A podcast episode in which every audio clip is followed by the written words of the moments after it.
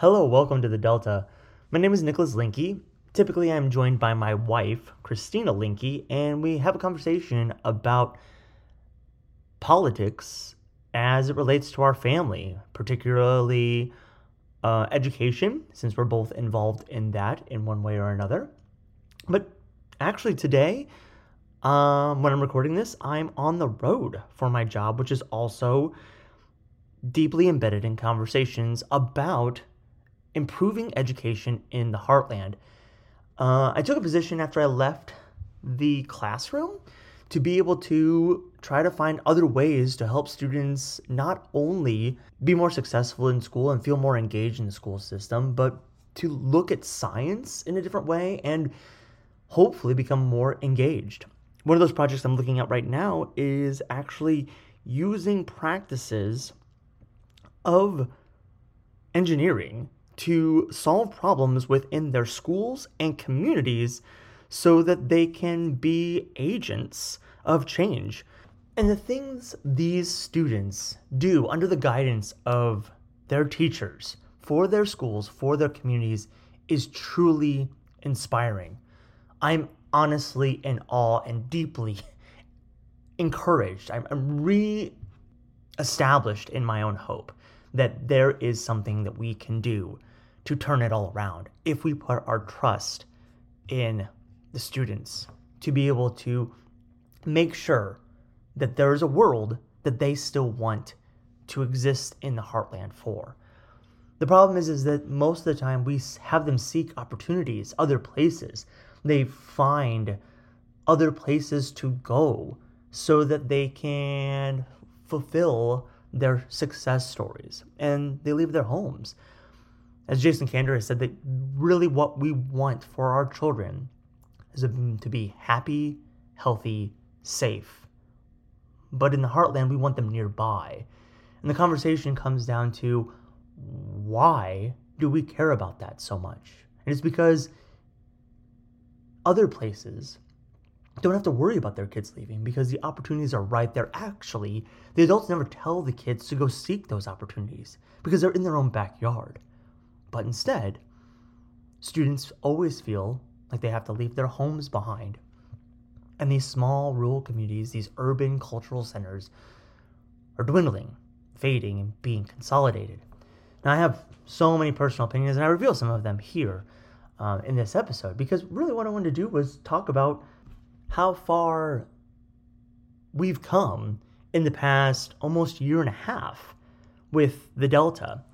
There was a conversation that Adam and I had. It was the first time he was a guest on any of the Heartland Pod shows themselves, and he was my guest. And he came on under my um, invitation of starting off the Delta on episode 14, which was appropriate because I was on episode 7 of the entire Heartland Pod to kick us all off. The actual thing is is that the conversation that him and I had is still relevant today. Like deeply relevant. And I just wanted to revisit it and bring up this conversation again to kind of say where are we going from here on with school choice? The question is always not what's happening or how it's happening. It's why is it happening? Students are getting ready currently for standardized testing. We speak a little bit about that here. And then we talk about it a little bit more as we release an additional part of this on the Patreon, which I also address. But I don't think sometimes that these tests really equate to making change in the world. It is a way for us to assess students for multiple different way- reasons and multiple different ways to apply numbers to values to see whether or not something is successful. As this is a science experiment to prove the worth of these children. And really, the projects that I'm seeing right now with some of these kids, the way that they affect their schools, the way that they affect their communities, that, that is the change that we need to be seeing. Those are the actual assessments that matter them taking agency and care for their communities and embedding themselves deeply into this world so that they feel like they have the agency and power to change things instead of just answering a multiple choice question to prove to adults that they understand the culture that we've already built, whether it be one way or another. So, I talk about a journal. It was called Hidden Curriculum at the time, and it was growing. I've continued that for the past year and a half, and it has now grown into a collection of essays that is, I'm titling Hollow Heartland, which has really just come down to a bunch of the lectures that I never got to give my students before I left my classroom to join this new endeavor into all of these rural districts across our heartland. I'm deeply concerned, obviously, that we are hollowing out our own interior of the United States. And I revisit that in multiple different ways in those essays, which I hope to someday make available to everyone. So I can finally let them see the light of day, and maybe some of my students will get to be able to read what I never got to say before I left. But that is for another time, as I always say. Right now, I just want to share with you the episode where Adam and I talk about not what is happening, not how it is happening, but always asking the most important question why? A few weeks ago, we actually had Adam Sommer on the Delta as his first time guest appearance. In that conversation, we talked about failure and how hiding failure from students is not being honest with them and possibly setting them up for failure later on in life. Afterwards, we had another conversation. We decided to do this thing called Two Truths and a Lie, where we let our guard down, speak our truths, and address a lie. In this one, we talked about standardized testing and the true purpose of No Child Left Behind. So we wanted to share a piece of that with you as a Delta episode, but also provide the full conversation for those that are Patreon members. So if you want the rest of our discussion, you'll have to subscribe, where we reveal our hand a little bit. But here is a little taste of Say Why Again, motherfucker.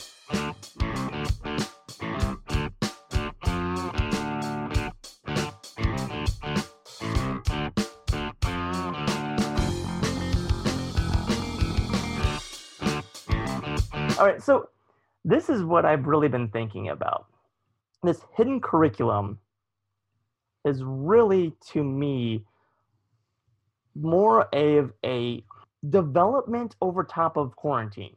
And I started journaling. That's okay. where this is really coming from. Like, just to be completely honest with it, whenever I went into quarantine, like I was done, and it wasn't just the sad fact that I was worried about having COVID, and it was one of those things that I was stressed out about where my school was going and all that kind of stuff. I was looking at from the standpoint that everything that I thought that I had accomplished was not what I had accomplished. And it was this day of reckoning almost of how not mm-hmm. necessarily meaningless of what I had what I had done, but more along the lines of how little power we all have over top of this situation. And it really kind of struck me whenever I was on there that I didn't know what else to do. So I just started writing. Sure. I just started just putting my fingers to the keys and just started driving out the words. And I didn't know I have any idea where it was going to go. Yeah. And eventually it became this extremely dark, pessimistic viewpoint on a lot of the different critiques that I would have of the world that I'm hoping to develop a little bit in the Delta but I didn't want it to just be my attitudes of this is how awful that is and I'm so done with this. It was more so along the lines of I want other people to talk about this. Right. I want to write down what I think. I can put it out there on Glassroom Hive. I can speak my mind and nobody's going to read it because it's like super academic y. It's kind of just blatant to the point. Every single sentence sure. is thick with understanding that you have to already know what I'm talking about. And it's kind of a journal entry for that but I really want to know what other people were. Like I wanted to know what Adam thought. I wanted to know what Rachel thought. I wanted to know what Christina thought. I wanted to know what people that I could just talk to about my own feelings when it was really dark and I overthink on my couch. Right. And that's what I really wanted to do. You're in another place with with your wife. Mm-hmm. And what do you see? Like where do you see this all playing out? Yeah, I think you're right, and I don't think you're being alarmist either, which is probably an important thing to to really realize in all of this is that I I do think eh, to a certain extent I think that some of the democracy is burning, the country is collapsing talk is probably a little bit hyperbolic and, and, and overblown.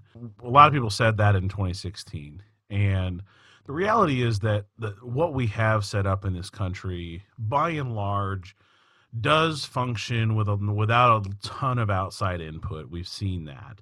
The Trump presidency was a pretty good example of, you know, even if you put somebody in that office and surround that that somebody with people who will do that bidding of literally a, a literal inside out attempt to destroy the federal government. I mean, that's really what was happening. And I don't, I don't even think that that's, uh, I don't think I'm overreacting to say that. I think that's pretty much what was going on. Well, when you put DeVos in charge of the department of education, right. I mean, your intentional purpose. People who have said, I don't think this should exist, are then put in charge of the thing they said should not exist it's not a stretch to say that their goal is to dismantle this.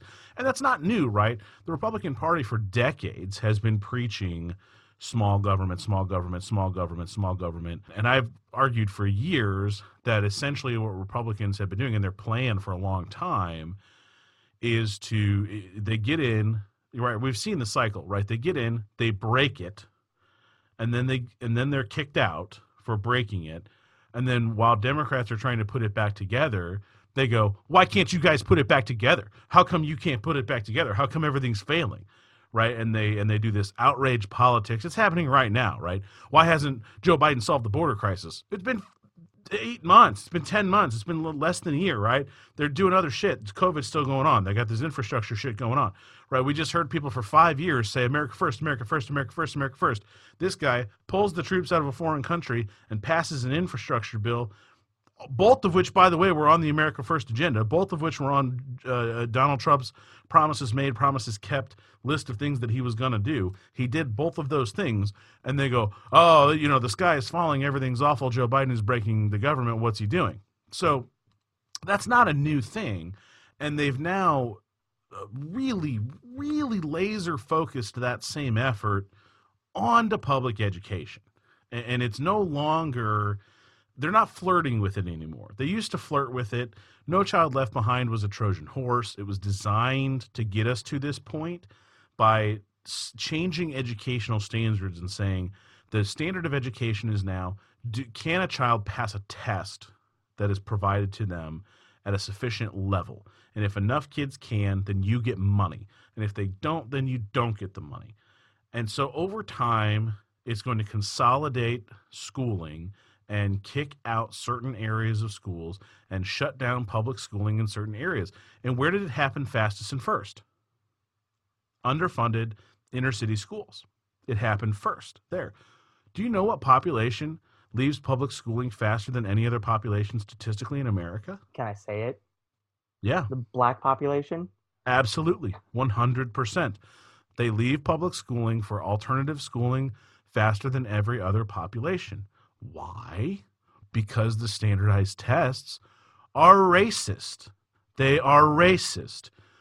If you live in the middle of a city and you've never played in a backyard because you don't have one, and the question is about something that's occurring at a barbecue in a backyard, and you've never been to a barbecue in a backyard, you don't even understand the context of the question and you're confused by what you're reading. And it's not a stupidity thing, right? I'm not saying this is not they're not racist because of inferior intellect of, of different groups. They're racist because they're using context that does not fit with a normal everyday experience for the people that are taking the test. Right. So just to put it in another perspective, they were worried about the tests that were being distributed to children, our students, right. based on whether or not they were acquainted with the ocean. Right. If, if, the, if the student's never seen an ocean, then we should focus it on deer. Right. So that's what we have. So we have hunting now. That has right. nothing to do if you're only seeing a concrete jungle all the time. Right. You're not going exactly. out hunting right now. Right. That's just not your life. So even positioning the question of this this test isn't fair is still focusing on those and i don't mean don't mean to like pit them against one another because a lot of the as we've talked about the commonalities between them are far more important than than, No. than how they're not alike but Well, and that's what I was just going to correct it of. It's not just that the tests were racist. They were racist, but it turns out they were racist really because they were classist. yes And and and the racism was almost an inadvertent portion of it. Um, the classism was on its face because these were tests being written by people who either hadn't experienced or were far enough removed from the experience of lower class living that they don't i was 18 years old the first time i saw the ocean. Hmm okay? And uh, and only because i had a grandparent who had enough money to take the family out to florida. And we didn't spend a week on the ocean. We went to the ocean for an hour one day right? That was my first exposure to the ocean. That's all i knew about it. And my wife by the time she and i had been married had been to the ocean i don't know 10 times probably in her childhood and, and teens. We had dramatically different experiences with that.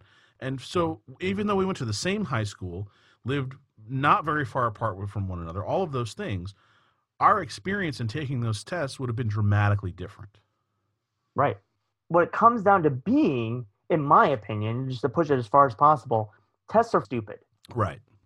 There's no reason that those are applicable to any lifestyle preference that anybody is going to normally have because what really needs to happen, and, and maybe you can correct me if I'm wrong, but this is my life that I'm embedding my children, my children, personally, my children, children, and my students' future in, is that they have problems that they're going to have to fix. Right. they have all these problems that they're going to have that we that generations before us they just keep getting passed down passed down. And by no fault necessarily of everybody being able not intentionally passing the buck on but not being able to do anything about it right we, we don't have the power to do anything about it Right. so my my children and my students are going to get dumped with here's climate change right Yeah. here's what we're going to see we're going to keep seeing the variants right we're going to have all this water waste all these things are here you go here's your gift of the future and the thing is we're going to keep testing them about a world that used to exist Right. whether they Right. fit into that world Right. so all the tests that are written are not just that and not to harken back on what rachel says but I, I love this kind of thing i don't see it as just being classes either it is age embedded in these tests Absolutely. it is old people testing new people for, for the jobs that the new people will never ever see they don't exist anymore and the and the jobs that they want to do they're going to have to create Mm-hmm. they're going to have to come up how to solve those problems themselves. Yep. So if you give a kid a project and say, for, forget whether or not you're going to answer A, B, C, or D, what I really want you to do is, here's a problem the world is facing. Help us fix this problem. Yeah. Yeah. Help us be able to use all of your collective intelligence between all of these different students and you guys, when we hand over the world to you finally, when we finally are able to do it and everybody else is gone and you get the world, you have something to go off of because Right. we didn't tell you how to test for an old world. We helped you design the new world that you get to take over. That's what school should be. This is just a reminder that the Delta is a member of the Heartland Pod family of podcasts. Join us every other Wednesday as we grow this show into a reflection of our lives where family, school, life, science, and politics all converge. Check out some of our other shows, including the Heartland Pod, the Flyover View, High Country, and Let's Have a Chat. Also, you can check out some of our collection of family projects on glassroomhive.com, like our family YouTube channel called Stinkfinks, Nicholas's two minute lectures on his Hourglass Science channel, and our published books, whether it be our children's book, Dharma and Eldon and the Sandwich, or our new adult fiction like the Murray series. Another way to be transparent about progressive lives in the Midwest, glassroomhive.com. Now back to our show.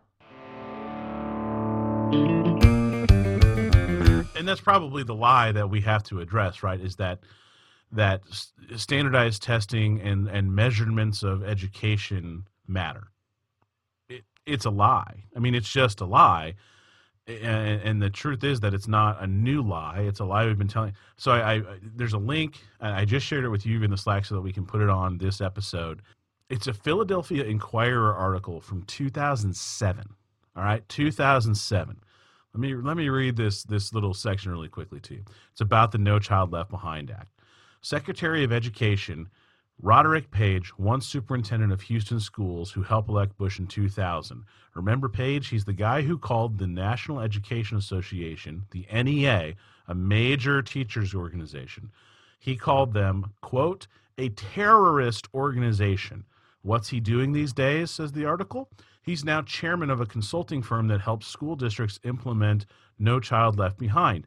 And where did he get to the investment to start his business? From the Florida State Retirement System, funded by members of a teachers union affiliated with the NEA. Okay, that's who was starting, running, and implementing No Child Left Behind at the beginning of this thing. And they told us the, the design of it was to make sure that we could measure every single student so that we could find the ones who need help and bring them along with everybody else. But all it was, the only thing it was, was a new way to measure how to give money to schools so that eventually, and we're there right now, it took a generation, in one less than a generation, they could say schools are failing. Yeah. And that's what they wanted to do the whole time. And why? Why did they want to do that? I posit that one of the main drivers behind this has been, was, and continues to be the First Amendment. The First Amendment. Because there are endless cases. Almost every case that involves a school district that makes it to the Supreme Court is a First Amendment case. The ones that are not are Fourth Amendment cases. Okay? They're about search and seizure because the school is acting as a state actor and so they're subject to the constitution. If you remove those barriers if you make it so that the school is no longer a state actor you get to remove the first and fourth amendments from schools which what does that mean? It means you can search kids backpacks whenever you want for any reason with absolutely no ifs ands or buts or limitations on it. And it also means that they can't wear shirts that say things like uh, the draft. Or in the Tinker case, they can't wear uh, the old Tinker case from the 80s, that they, they can't wear the armbands protesting anything. Um, bong hits for Jesus, uh, Frederick v. Morse, very popular case from the early 2000s, where they punished a student for holding a sign that said bong hits for Jesus while standing across from the school. Uh, and they were allowed to punish that, that student for that. But there's also other cases that are more important, right? Those are speech cases that are important, but there's also ones that people don't really know about. Hazelwood School District versus Kuhlmeier, 1988. Okay. Schools may censor newspapers and restrict other forms of student expression, including theatrical productions, yearbooks, creative writing assignments, and campaign and graduation speeches.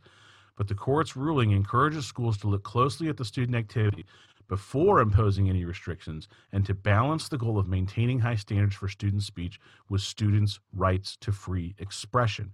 Gone. That'll be gone. It'll be yeah. gone forever.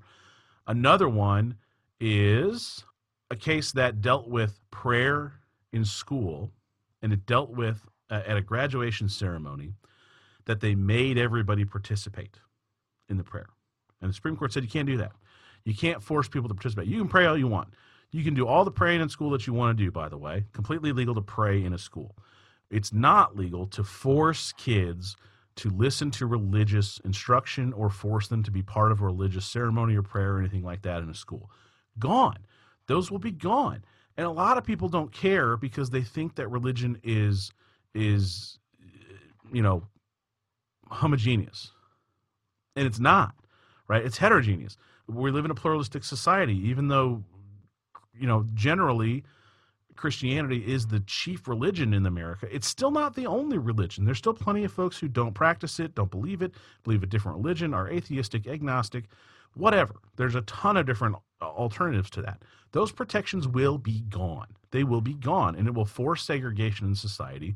It will force different religions out of schools, or it will force conscription. It will force religious conscription to be a part of the school system. And it's ridiculous.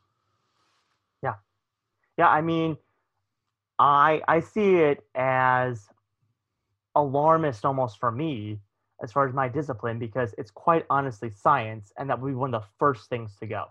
in those new schools. It'll be one of those things that you look at it because, and I and I don't do it. I look at it and say they are not the same thing. Right. They do not speak the same language. There's one that's talking about metaphysical things. There's the other one talking about physical things, and I make that partition harsh Right. like a strong line between them.